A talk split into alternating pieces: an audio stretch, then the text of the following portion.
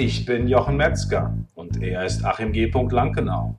Und das ist der Glückliche Unternehmer Podcast.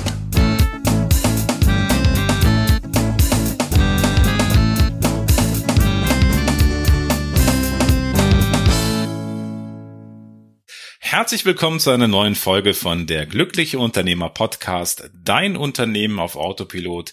Heute mit der Folge 137 Strukturen und Prozesse. Herzlich willkommen, Achim. Wir sind wieder dabei. Ja, hallo Jochen. Ja, ähm, Achim, das ist ein bisschen eine Freestyle-Episode, würde ich mal sagen, weil ähm, uns geht's um ein ganz spannendes Thema und äh, das Thema ist tatsächlich ähm, 10 Echsen, also das heißt der Belastungstest. Ähm, es geht einfach darum, konkret mal zu schauen, ähm, wie kann ich, wie kann ich rausfinden, wo es, äh, wo es hängt und knarrt. Ne? Ja, richtig, genau. Und äh, wir haben in der Vergangenheit schon mal eine Folge zu diesem Thema gemacht und wir wollen das gerne jetzt einfach nochmal unter dem Aspekt dein Unternehmen auf Autopilot stellen. Denn ähm, das Allerschlimmste eigentlich, was passieren kann, ist, dass du wächst und plötzlich bist du derjenige, der wieder Feuermann spielen muss. Ja, oder du bist überhaupt sowieso noch derjenige und dein Unternehmen kann gar nicht äh, wachsen bis über einen bestimmten Punkt hinaus, weil die Dinge einfach zu sehr an dir hängen. Ja, genau.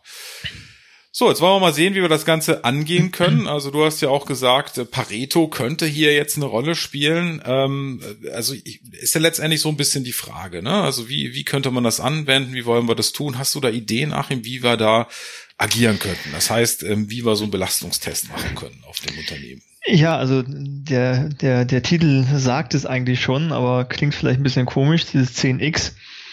Ähm, denn im Prinzip haben wir gesagt, äh, okay, wenn ich schauen will, wie das mit meinem Unternehmen steht, wenn ich größer werde, ähm, überlege ich normalerweise so klassisch, ja, wenn ich jetzt 20% mehr Umsatz machen würde, wie würde ich das hinkriegen? Oder ich arbeite darauf hin, 20% mehr Umsatz zu bekommen, dann müsste ich noch eine Person einstellen, dann müsste ich noch mal irgendwie ein bisschen größere Büroräume haben, womöglich, oder, oder, oder. Das sind so die klassischen Überlegungen, die ich als Unternehmer normalerweise habe.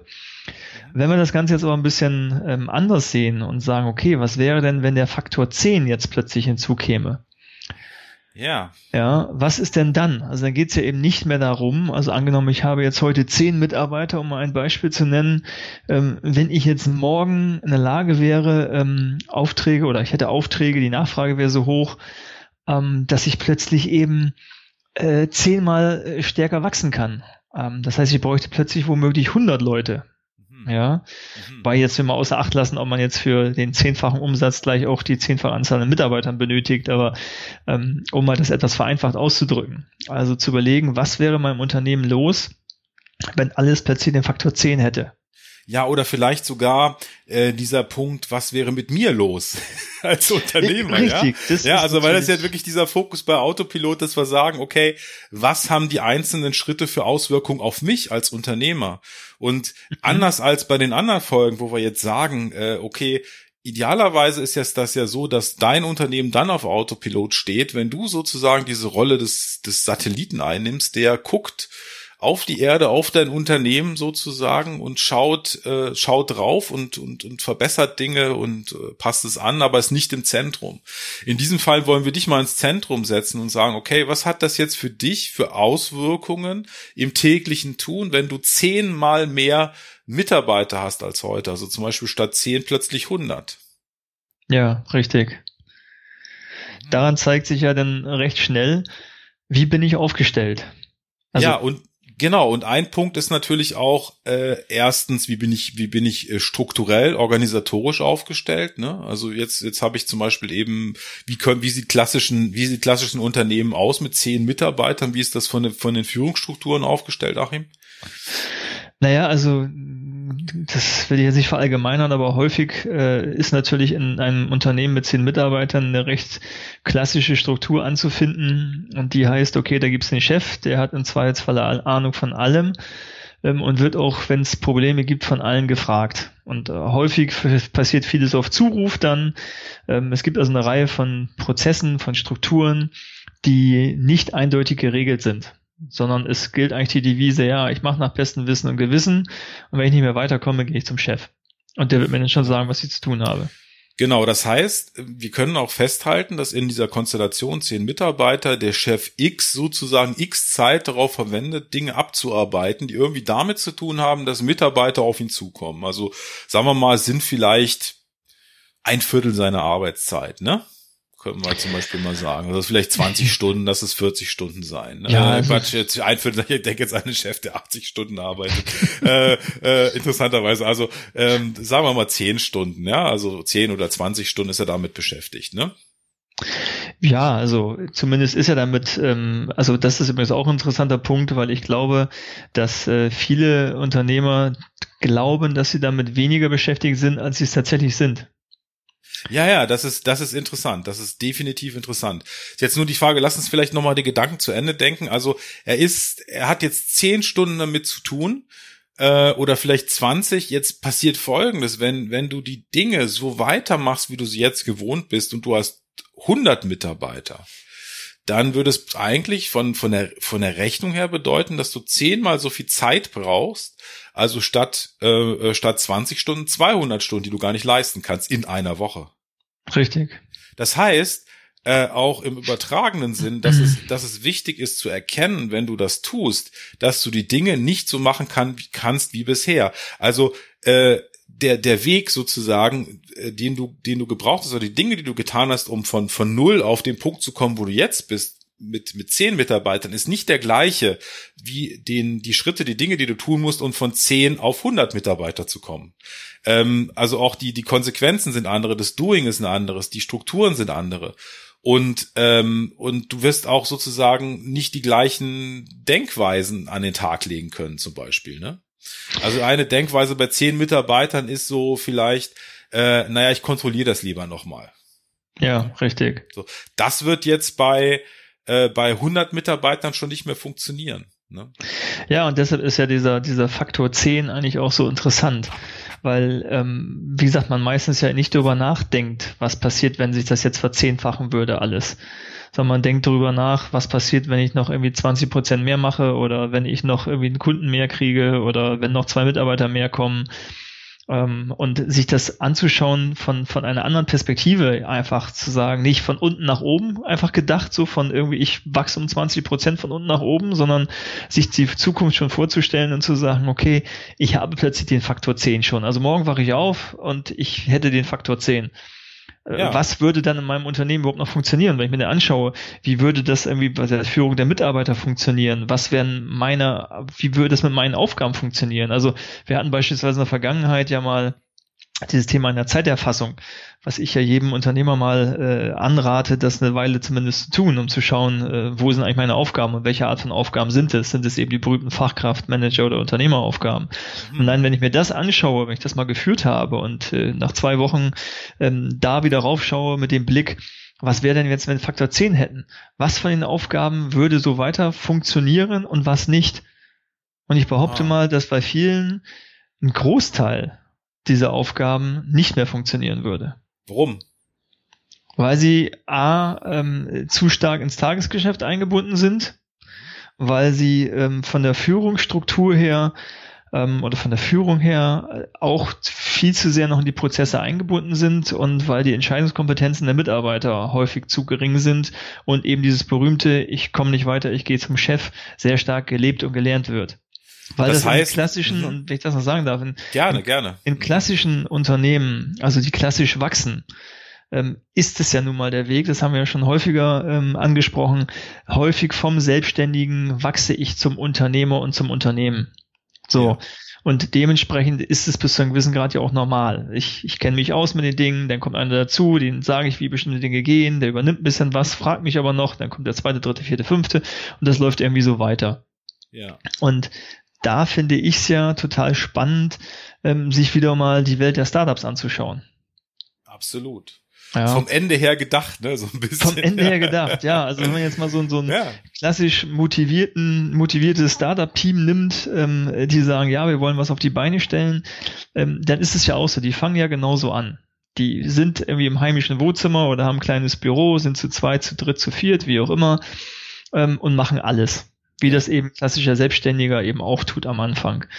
Ähm, der Unterschied beginnt ja da, dass sie das Unternehmen von vornherein groß planen. Das ist das Interessante, das muss ich jetzt mal einwerfen. Denk, denk, bleib, bleib mal bei deinem Gedanken. Äh, sozusagen diese Idee davon, dass er eigentlich am Küchentisch sitzt, der Start-upler, und schon die ganzen Abteilungen dort hat. Ne? so. ja. ja, ja, also und es ist ja so, wenn er dann, also was ist der, das der Plan eines klassischen Startups? Das ist ja irgendwie möglichst schnell zu wachsen. Exakt. Und das funktioniert ja in den seltensten Fällen organisch, sondern das funktioniert durch Geld. Ja. Also um damit irgendwie Kapitalgeber, die mit mit Geld und auch äh, ähm, Connections und auch teilweise Know-how natürlich irgendwie helfen. So, nur so ist es ja auch zu erklären, dass ähm, heute irgendwo ein Startup aufmacht und ich sage mal, zwei Jahre später wird es dann mit äh, zwei Milliarden irgendwo am Markt bewertet. Mhm. Ja, und man sich fragt so, als normaler, in Anführungsstrichen, Unternehmer, ja verdammt, ich rödel hier seit 20 Jahren und ähm, meine Firma ist, wenn ich es mal hochrechne, vielleicht fünf Millionen wert ähm, wie haben die es geschafft, in zwei Jahren äh, einen Wert von zwei Milliarden zu bekommen? Ja, da war irgend so ein Unternehmen, was verkauft wurde, wo ich so schmunzeln musste, weil die hatten gerade irgendwie mal 15 Mitarbeiter und die wurden dafür für zwei Milliarden verkauft. so. Ja, da muss man natürlich unterscheiden zwischen dieser Startup-Welt, wo es denn gar nicht um, um, um, da, die funktioniert ja auch noch ein bisschen anders, da geht es ja, nicht um Umsätze und Gewinne, die man denn für den Firmenwert ran äh, zieht, sondern da gehen ja auch, spielen ja andere Parameter eine Rolle. Aber äh, was ich, was ich in dem Zusammenhang trotzdem interessant finde, ist ja, dass ähm, diese Startups sind gezwungen, also die Gründer dort, die Selbstständigen, sind ja, ähm, äh, weil sie eben sich als Startup definieren, weil schnell wachsen will, sind sie ja gezwungen, wenn sie Investoren ähm, bekommen möchten, das Unternehmen groß zu denken. Weil das ist ja, was den Investor interessiert. Ich meine, mittlerweile kennt ja jeder die Höhle der Löwen. Da geht es immer darum, wie kann ich skalieren? Ist das was, was du, was du davor hast, was skalierbar ist? Und kann ich mir vorstellen als Investor, wenn ich dir A, Geldmittel zur Verfügung stelle ähm, und B, Know-how und Kontakte zur Verfügung stelle, ähm, äh, gibt es da eine Chance, glaube ich, daran, dass du äh, skalierbar bist mit deinem Produkt. So und das. Ja, und vielleicht gehen wir da nochmal einen kleinen Schritt zurück, um das nochmal zu verdeutlichen.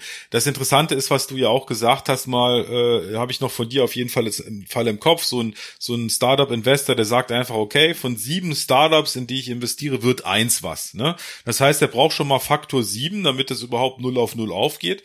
Und dann ja. muss er nochmal noch mal vielleicht das Doppelte, also Faktor 14 vielleicht, ja, damit er sagt, das war jetzt ein gutes Investment. Also das, das und, und damit das funktioniert, muss man halt groß denken, weil sonst kommt das Geld hinten gar nicht raus, ne?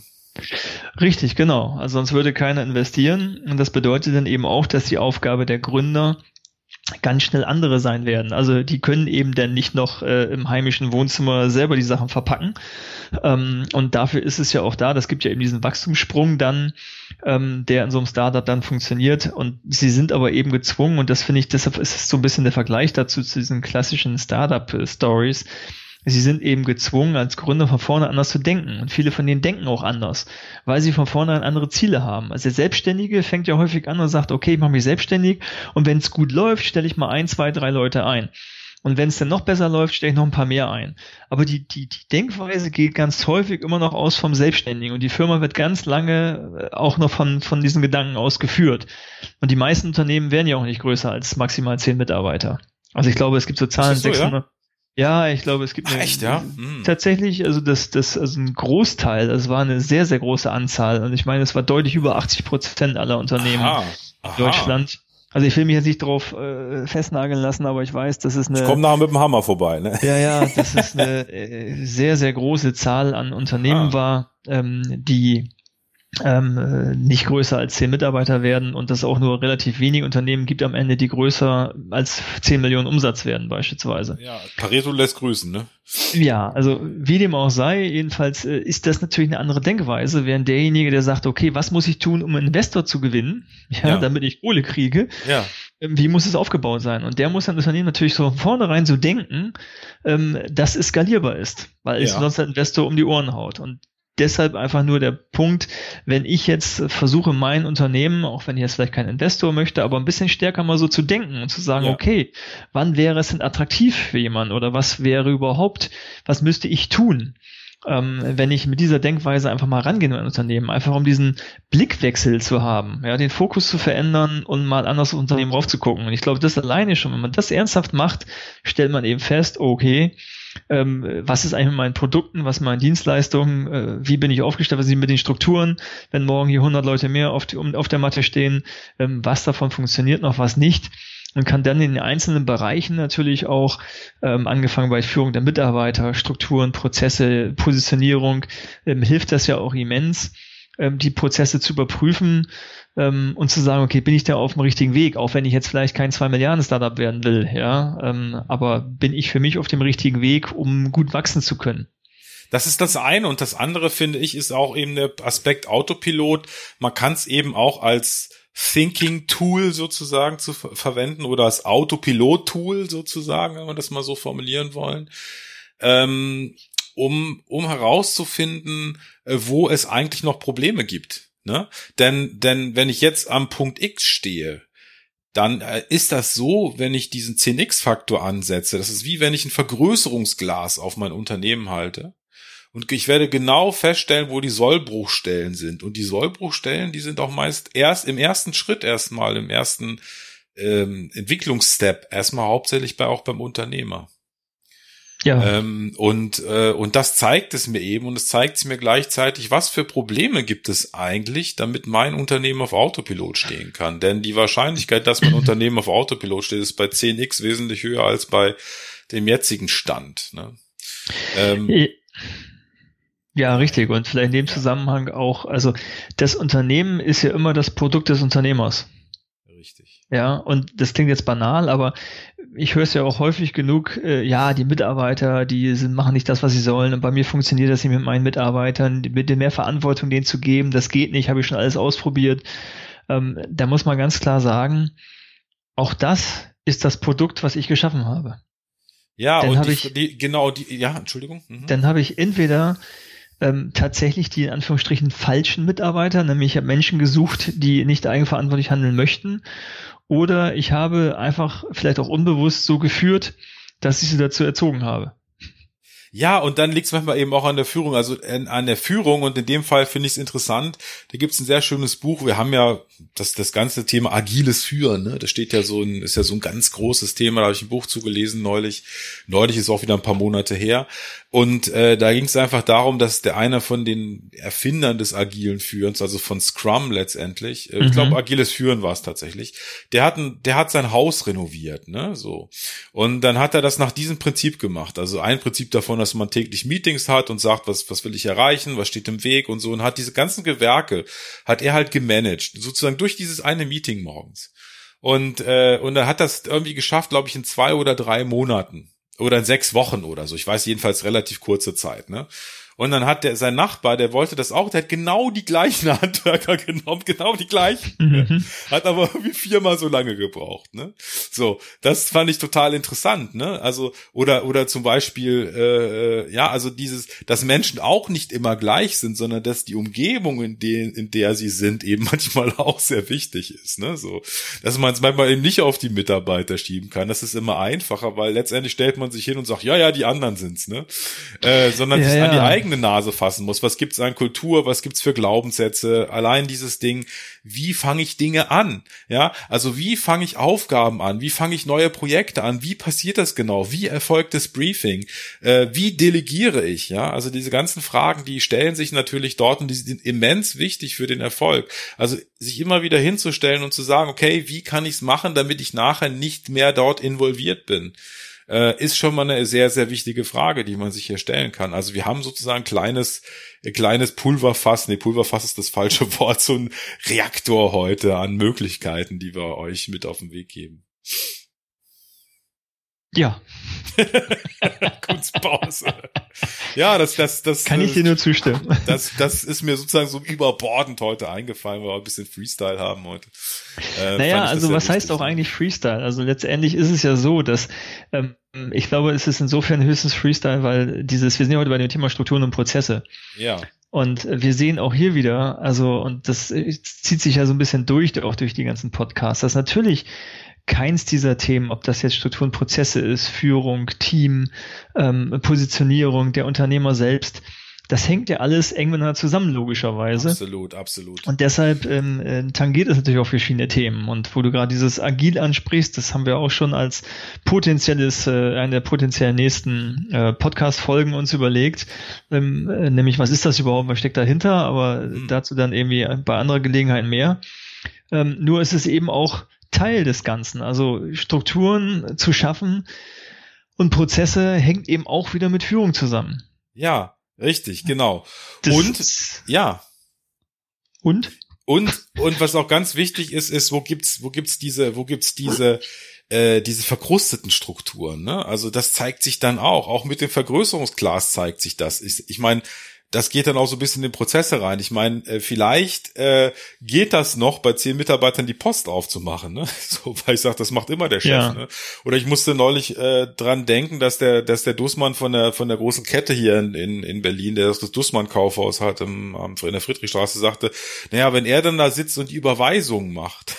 Also er macht irgendwie so die, ja. diesen Überweisung. warum macht er das? Was hat er damit zu tun? Ne? Ist das nicht irgendwie so ein Mindset von Kontrolle, das ich eigentlich nicht, nicht haben sollte in dem Fall? Ja, also was passiert mit diesem Vergrößerungsglas, wenn ich das draufhalte? Gibt's einfach Dinge, die ungesund für mich sind als Unternehmer. Also wirklich knallhart ungesund. Ja, also da gibt's dieses Beispiel, arbeite hart, arbeite äh, richtig hart und dann kannst du aufsteigen und dann darfst du statt 40 Stunden 80 Stunden arbeiten, hast aber bist aber Führungskraft. Ja, und es ist so ein bisschen dieses Beispiel, das heißt, wo entwickle ich mich eigentlich hin? Entwickle ich mich dahin, dass ich dass ich immer mehr arbeite, weil mein Unternehmen größer wird oder entwickle ich mich dahin, dass ich weniger arbeite, weil mein Unternehmen größer wird oder genauso viel oder wie ich halt so viel wie ich halt will?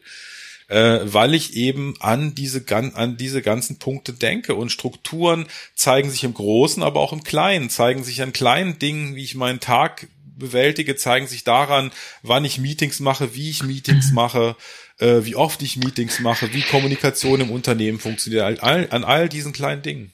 Ich meine, du hast ja eben ganz schön gesagt, und das finde ich trifft es ganz gut, ähm, wie viel ich arbeite, ja, also ja. das Thema Führungskraft. Ähm, und wenn ich jetzt mal auf das auf den Unternehmer ähm, bringe, dann ist ja so angenommen, ich bin jetzt Unternehmer und arbeite 40 Stunden die Woche, mhm. ja. Und jetzt denke ich diesen Faktor X, also den Zehnfachfaktor. Dann ist ja die Frage, ähm, bin ich so aufgestellt, dass ich auch dann 40 Stunden arbeite? Oder bedeutet das zwangsläufig, dass ich irgendwie, wie viel auch immer, 80 oder was auch immer arbeiten muss, oder dass es gar nicht funktioniert? Ja. Und das eigentlich, ist ja so eigentlich nie, eigentlich nie funktioniert, weil eigentlich müsste eigentlich ich 120 oder 200, aber ich kann halt nur mal 80, weil dann bin ich erschöpft. Also müssen bestimmte Dinge liegen bleiben, gehe nicht weiter, weil ich wirklich der Mittelpunkt des Unternehmens bin. Ich muss da an Borgward zum Beispiel denken. Interessanterweise, das war auch so ein typisches patriarchisches Automobilunternehmen, ne, die ja auch irgendwie Konkurs gegangen sind. Ne? Ja. Aber auch wirklich der Chef war so der Patriarch. Ne? Bin ich wirklich so der Patriarch, an wo alle Fäden zusammenlaufen? Oder bin ich eigentlich derjenige, der sich, äh, der sich selbst überflüssig macht? Da muss ich so an, an Semko, Semko, Semmler, Ricardo Semmler denken, ne? der gesagt hat, meine Aufgabe Unternehmen ist, mich eigentlich überflüssig zu machen, ja. Ja, so, richtig. Ne? Also zwischen diesen beiden Extremen, zwischen diesen beiden, äh, ja, wie sagt naja, man? ich meine, der Pol, Punkt ne? ist ja der, ähm, wenn du das äh, mal nimmst, das klingt ja erstmal, ja, meine Aufgabe ist es, mich im Unternehmen überflüssig zu machen, aber also viele schütteln da den Kopf und sagen, ja, wieso das denn? Aber es ist ja genau der Punkt, wenn ich darauf hinarbeite, dann komme ich ja gar nicht umhin, mich äh, damit zu beschäftigen, wie ich diese Strukturen eben schaffe. Und äh, was ich dann am Ende meiner Zeit mache, ob ich dann von mir aus die Überweisung mache, weil ich da Lust zu habe oder äh, einen besonderen Kunden betreue oder ähnliches, ah, das ist ja dann ja. mir überlassen. Ähm, abgesehen mal davon geht es ja auch immer wieder darum, viele möchten ja, wenn sie schon die Strapazen ähm, auf sich nehmen, ein Unternehmen zu gründen, äh, nach vorne zu bringen, nach oben zu bringen, soll damit ja Wert geschaffen werden. Mhm. Und das will ich an der Stelle auch nochmal sagen. Also, dass, ähm, wenn ich mich nicht selbst aus der Gleichung rausnehmen kann, also mich eben nicht überflüssig mache im Unternehmen, wird dieses Unternehmen auch am Ende nichts wert sein. Definitiv. Weil, dann, weil das ist ja immer die, ich habe ja, ja schon häufiger mit Firmenbewertern äh, dazu gesprochen zu diesem Thema. Und eines der ersten Fragen ist eben, funktioniert Ihr Unternehmen auch ohne Sie? Und dann kommt mit stolz geschwellter Brust, nein, ohne mich läuft hier gar nichts. ja, so. Und da ist man dann noch stolz drauf. Und ja. das ist ja auch in Ordnung. Nur da muss man eben wissen, klar gibt es die Möglichkeit, vielleicht kann ich es in der Familie oder sonst wo irgendwas unterbringen, aber viele haben dann ja tatsächlich das Problem der Übergabe des Unternehmens äh, eines Tages und auch schon des Kürzertretens, weil irgendwann kommt doch bei den meisten, Ausnahmen gibt es natürlich, der Wunsch, äh, ein wenig kürzer zu treten. Und genau dann zeigt sich ja, ist das irgendwie möglich? Habe ich mir da überhaupt Potenzial um mich herum aufgebaut oder ähm, ist es faktisch unmöglich für mich? Ja. Und dann habe ich auch keinen wirklichen Wert im Unternehmen geschaffen. Es sei denn, ich bin jetzt ein produzierendes Unternehmen und habe hier Maschinenpark für fünf Millionen stehen. Aber gerade im, im Dienstleistungsbereich, wo es eh schwierig ist, ähm, da ist es umso wichtiger natürlich, dass ich mich da überflüssig von mache. Da bin ich jetzt gerade hängen geblieben. Warum ist der Dienstleistungsbereich schwieriger? Naja, also im Produktionsbereich ähm, oder nimm eine Zahnarztpraxis. Ja, also eine Zahnarztpraxis, da verkaufe ich ja ähm, äh, zum einen ähm, die Patienten, also den Kundenstamm, und ich verkaufe aber auch Geräte im Zweifelsfalle, wenn das eine modern ausgerüstete Zahnarztpraxis ist, sonst brauche ich irgendwie eine Million, um irgendwie den ganzen Kram selber anzuschaffen. Ja. Und wenn ich das jetzt mal auf den Produktionsbetrieb übertrage, wenn ich eben Produktionsmaschinen da stehen habe, dann sind die ja von sich auch schon mal was wert. Ich habe Lagerhallen, ah, okay, ich habe verstehe. Grundstücke, Produktionszahlen etc. Das ist ja per se schon mal was wert. Ja. Ähm, während wenn ich irgendwie einfach nur Büroräume angemietet habe, da sitzen irgendwie 30 Leute drin, ähm, weil sie IT, Werbung oder was auch immer machen, ja. ähm, dann habe ich ja in erster Linie das Büro, das ist nichts wert gehört mir nicht. Ich habe die Mitarbeiter, das ist was wert und ich habe die Kundenbeziehungen, äh, das ist auch was wert. Mhm. Wenn ich jetzt aber feststelle als potenzieller Käufer, dass ähm, die Kundenbeziehungen nur beim vorigen Inhaber hängen und ohne den nichts geht, alle Kunden nur von ihm bedient werden wollen und äh, dann ist das natürlich schlecht. Absolut, ja. Ja, das heißt also, da verkaufe ich ja nicht klassische Werte, also materielle Werte in so einem Unternehmen. Deshalb meinte ich, dass es im Dienstleistungsunternehmen umso wichtiger ist, ähm, dass ich da so aufgestellt bin, dass als potenzieller Käufer, der immer mal vielleicht kommen soll, ich sehe, aha, ich kann den Laden rein, ich, da sind die Strukturen, Prozesse klar, die Mitarbeiter arbeiten eigenverantwortlich, sie haben, sprechen mit den Kunden entsprechend, es gibt überhaupt eine Historie, ich weiß überhaupt, was für Kunden es im Unternehmen gibt, weil es eine vernünftige CRM-Software beispielsweise gibt und eine Dokumentation. Ähm, das sind ja alles auch im Bereich Strukturen dann und, und äh, Prozesse etwas, was wichtig ist weil sonst, äh, wie soll denn ein potenzieller Käufer oder Nachfolger sich da zurechtfinden können?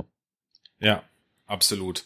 Und äh, ich, ich also ich kann es auch nochmal schön, ich habe, äh, glaube ich, gestern oder heute, heute Morgen, ich weiß gar nicht genau, ich glaube gestern, eine Folge gehört von Dean Jackson, der sagte, naja, das ist einfach so, du hast jetzt hier, hat ein Beispiel genannt, du hast jetzt hier eine Money Machine.